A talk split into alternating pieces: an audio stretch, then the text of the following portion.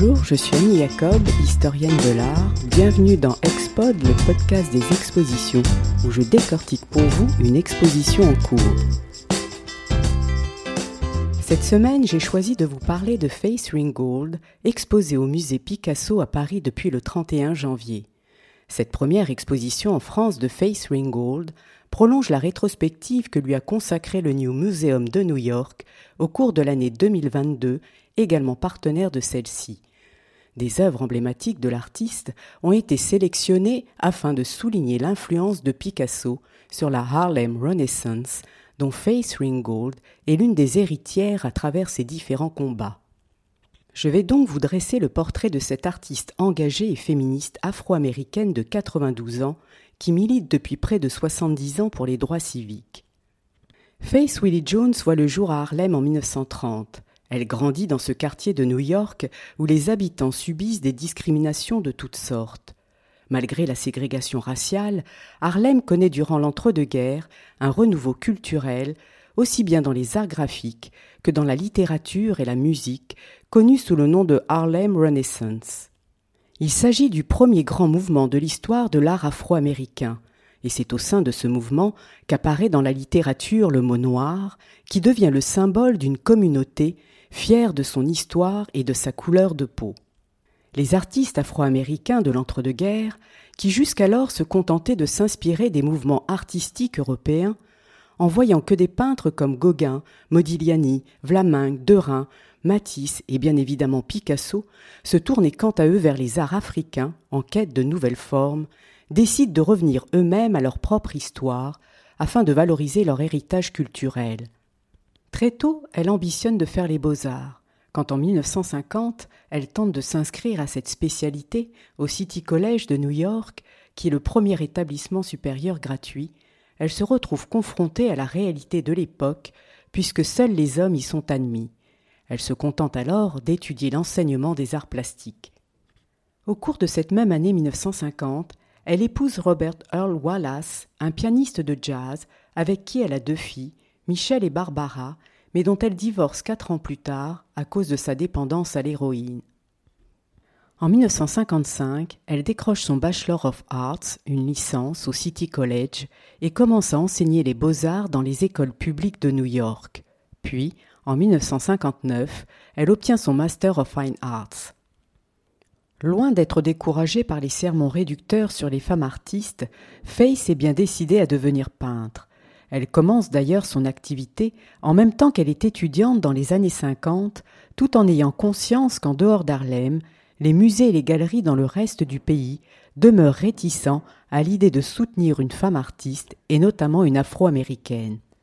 Elle puise alors son inspiration artistique dans les écrits de James Baldwin, qui dénonce les discriminations raciales et sexuelles, et dans l'art de Jacob Lawrence, qui a ouvert la voie aux artistes afro-américains en peignant des scènes représentant l'histoire des Noirs en Amérique.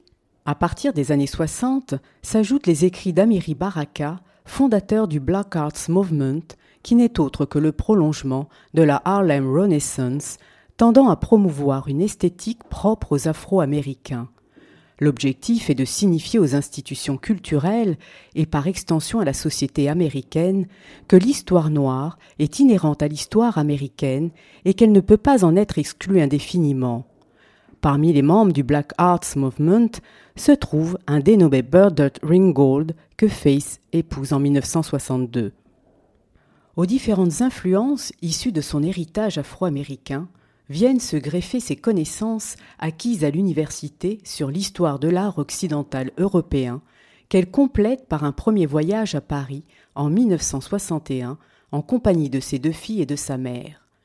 C'est à partir de ce bagage culturel que Face Ringgold va construire son œuvre et engager une relecture critique de l'histoire de l'art moderne, comme avec la scène artistique parisienne du début du XXe siècle, et notamment avec Picasso, pour raconter son histoire. Et c'est d'ailleurs autour d'une thématique bien définie, développée sous forme de série, que Faith Ringgold va travailler essentiellement. En 1963, elle commence ainsi sa première série intitulée American People, qu'elle achève en 1967. Elle réalise 20 huiles sur toile dans un style mêlant à la fois le post-cubisme, le pop art et la sculpture africaine traditionnelle. 1963 est une date importante dans l'histoire des droits civiques. Elle célèbre le centième anniversaire de l'abolition de l'esclavage, entaché cependant par l'assassinat du leader des droits de l'homme, Medgar Evers, par un membre du Ku Klan. Malgré les tensions apparentes, Martin Luther King, qui rêve d'un monde meilleur, poursuit le combat contre la ségrégation raciale lors de la marche sur Washington en prononçant son discours historique I Have a Dream. Dans sa série American People, Face Ringgold dénonce les tensions raciales qui ne cessent de croître jusqu'en 1967. Les États-Unis sont alors en proie à de violentes émeutes raciales qui touchent 128 villes, causant la mort de nombreux Afro-Américains. Terrifié par les émeutes raciales de cette année 1967, exacerbées par les affrontements avec la police, Face Ringgold peint durant l'été Die à mort qui clôture sa série American People. Déployés sur une longue frise, des personnes de toute race, sexe et âge, y compris des enfants, dénoncent les horreurs de la discrimination. Les visages sont présentés comme des masques horrifiés, voire caricaturaux. Ce sont des incarnations d'émotions et d'actions qui décrivent la violence, la peur et la colère. Les formes anguleuses et tranchantes produisent une dureté visuelle parallèle à la brutalité émotionnelle et physique de l'image. Die est souvent comparé au tableau Guernica de Picasso, qui est une réponse poignante du maître aux horreurs et aux atrocités du bombardement de la petite ville éponyme durant la guerre civile en Espagne en 1937. Ringgold, qui avait vu Guernica exposé au moment en 1967, l'avait désigné comme sa peinture préférée de Picasso. Elle peint aussi dans sa série American People un tableau intitulé The Flag is Bleeding, le drapeau saigne. Elle raconte que pour cette toile, elle a été inspirée par la série des drapeaux de Jasper Jones, réalisée dans les années 50, mais qu'elle considérait comme incomplète. Pour parachever le travail de son prédécesseur, il lui semblait indispensable de souligner l'enfer dans lequel étaient alors plongés les États-Unis. Pour exprimer la violence, elle peint sur toute la surface de sa toile un drapeau qui saigne. Elle lui confère ainsi une dimension anthropomorphique, considérant le drapeau comme un substitut du peuple américain, devenu à la fois victime et auteur des inégalités raciales et de la violence. Trente ans plus tard, en 1997, elle peint une nouvelle version pour The Flag is Bleeding, dans une nouvelle série intitulée The American Collection. Alors que dans la première version, une femme blanche apparaît au centre de la composition, tenant d'un côté la main d'un homme noir et de l'autre celle d'un homme blanc, en signe de pacification, dans la seconde version, il est question d'une femme noire qui veut protéger ses enfants d'un système toujours discriminatoire aux États-Unis. Aussitôt après American People, Face Ringgold commence une nouvelle série intitulée Black Light, Lumière noire, qu'elle réalise entre 1967 et 1970. Dans ce nouveau projet, elle poursuit son exploration sur la race et expérimente de nouvelles variations tonales du pigment à partir d'une lumière noire. Elle part du constat que l'art occidental repose sur la couleur blanche, dont la lumière joue sur les contrastes et les clairs-obscurs, alors que dans les cultures africaines, ce sont les couleurs sombres qui exaltent la couleur et non les contrastes. Sa réflexion coïncide avec son activisme politique et artistique. Les œuvres peintes dans des nuances de noir expriment en effet l'engagement de l'artiste avec le mouvement culturel Black is Beautiful, le noir est beau, que revendiquent aussi bien les Black Power que les Black Panthers, plus radicaux à l'égard des droits civiques que Martin Luther King. Black is Beautiful cherche à dissiper les critères négatifs issus de la suprématie blanche qui considère comme laid la couleur de peau, les traits de visage et les cheveux des Noirs afin d'avoir une perception égale du corps noir. Dans ses recherches sur les nuances de noir, elle s'inspire des abstractions monochromes de Hard Reinhardt dans les années 50. Outre la nouvelle palette, plusieurs toiles représentent des visages en forme de masque africain. Ils reflètent l'intérêt de Face Ringgold pour l'art et le design africain, Parmi les œuvres de la série exposées au musée Picasso se trouvent Invisible Woman, femme invisible, et Invisible Man, homme invisible. Les années 1970 marquent un tournant dans la carrière de l'artiste. À partir de 1971, Faith Ringgold entreprend un voyage en Europe avec sa fille Michelle. Alors que Michelle décide d'aller en Espagne, Faith Ringgold se rend en Allemagne puis aux Pays-Bas. Durant l'été 1972, à Amsterdam, pendant sa visite du Riche Museum, elle découvre une exposition sur les tankas tibétains et népalais qui sont de délicates peintures sur coton ou sur soie utilisées dans la méditation bouddhiste. Pour elle, c'est une révélation. Quand elle rentre aux États-Unis, elle entame aussitôt une nouvelle série. Elle y abandonne la toile classique pour peindre sur une toile de coton épaisse et sur les contours ajoute des bandes de tissu cousu. Par ailleurs, elle utilise pour la dernière fois la peinture à l'huile.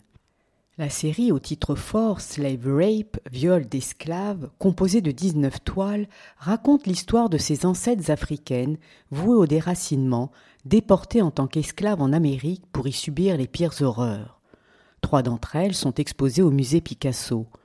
Les toiles aux couleurs vives représentent chacune une femme nue dans un écrin de verdure. Les trois femmes sont incarnées par les deux filles de l'artiste et elle-même. Barbara apparaît dans Fear Will Make You Weak, La peur vous rendra faible. Michel dans Run You Might Get Away, Courir vous pourriez vous échapper. Et elle, enceinte et tenant une hache dans To Save Your Life, pour sauver votre vie. Toutes trois symbolisent les trois stades dans la recherche de la liberté la peur, la fuite et le combat. Quant à leur nudité et la grossesse de l'une d'entre elles, elles dénoncent l'exploitation sexuelle des femmes noires durant cette période. Un déclic aura donc été nécessaire pour que Face Ringgold intègre, vingt ans après le début de sa carrière, le textile dans ses œuvres, alors qu'il lui est familier depuis l'enfance. En effet, souffrant d'asthme, elle passait beaucoup de temps à la maison, et sa mère, Willy Posey, qui était une créatrice de mode, lui donnait pour l'occuper des bouts de tissu qu'elle s'amusait à coudre. Dans ces nouvelles créations, que sont les kilts, Face Ringgold est assistée par sa mère jusqu'à sa disparition en 1981. Les kilts sont des couvertures représentant des scènes de la vie quotidienne ou des motifs géométriques. Le quilting appartient à l'histoire des États-Unis. Il est importé à l'époque de l'esclavagisme. Les femmes, n'ayant ni le droit de lire ni d'écrire, utilisaient leurs aiguilles pour raconter leur histoire et établir des liens. Cette pratique artisanale, qui allie broderie et couture, se transmettait de génération en génération. Face Ringgold l'a reçue de sa mère, qui elle-même l'avait reçue de sa propre mère, Ida Posey.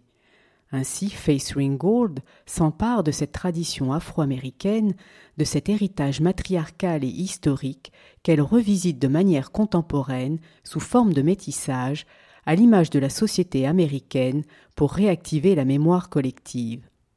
À ce nouveau langage pictural qu'elle ne quittera plus, mêlant textile, broderie et désormais peinture à l'acrylique, elle ajoute une dimension narrative par les textes qu'elle introduit.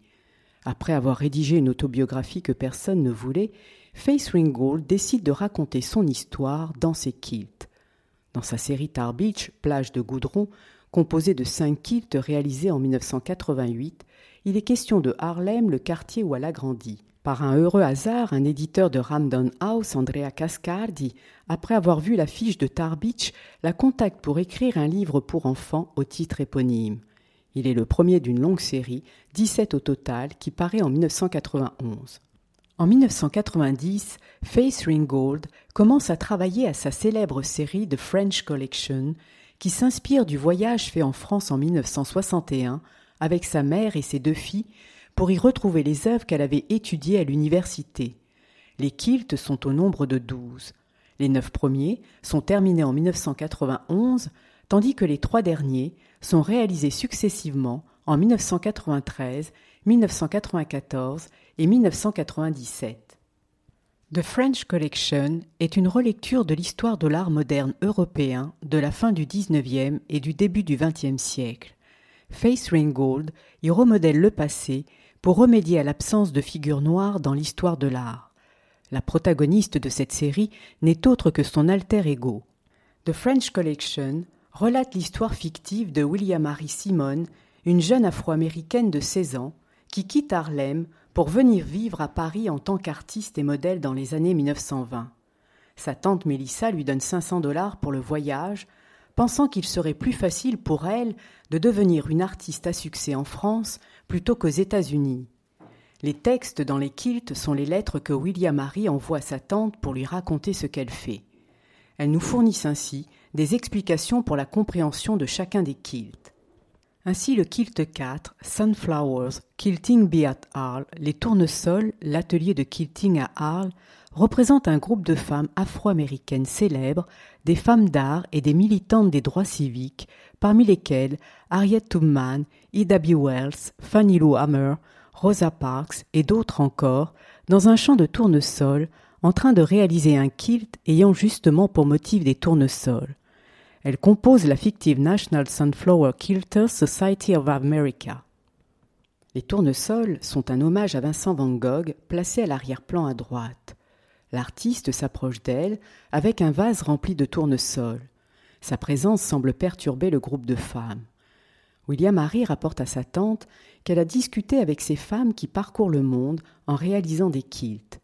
Elles se décrivent d'ailleurs toutes comme des artistes qui, lorsqu'elles ont fini de quilter, peuvent passer au véritable art, à savoir travailler pour un monde meilleur. Dans Picasso Studio, Kilt 7, William Harry sert de modèle à Picasso. William Harry raconte à sa tante que lorsqu'elle est arrivée dans l'atelier de Picasso, les femmes dans les tableaux et les masques se sont mis à converser et à l'encourager à affirmer son identité à la fois en tant que personne noire et en tant que femme. Elle exhibe ainsi avec fierté sa nudité entourée d'œuvres du maître les mains au-dessus de la tête, reproduisent le geste de l'une des protagonistes du tableau Les Demoiselles d'Avignon, placées derrière elle. Or, les Demoiselles d'Avignon célèbrent les influences africaines, également exprimées par la représentation des masques, qui amorce un tournant dans l'art de Picasso en 1907 en ouvrant la voie au cubisme. La créativité de Face Ringgold ne se résume pas uniquement à ses peintures ou à ses quilts. Elle a également réalisé des sculptures, des masques, des poupées costumées que ses voyages en Afrique du Sud en 1976 et 1977 ont profondément influencé. Par ailleurs, ce n'est qu'en 1973, au moment où elle commence à être reconnue, qu'elle abandonne définitivement l'enseignement pour se consacrer à son art. Et ce n'est qu'en 1995 que Faith Ringgold publie enfin son autobiographie intitulée We Flew Over the Bridge, nous avons survolé le pont. Quant à ses engagements pour la lutte des droits civiques, ils n'ont jamais cessé, car les discriminations sont toujours d'actualité. En 2013, elle rejoint le mouvement politique Black Lives Matter, les vies noires comptent, qui dénonce principalement le profilage racial, la violence policière, ainsi que l'inégalité raciale dans le système judiciaire criminel des États-Unis. Face Rainbow est une exposition à ne surtout pas manquer au musée Picasso, à la file jusqu'au dimanche 2 juillet. C'était Expod, le podcast des expositions.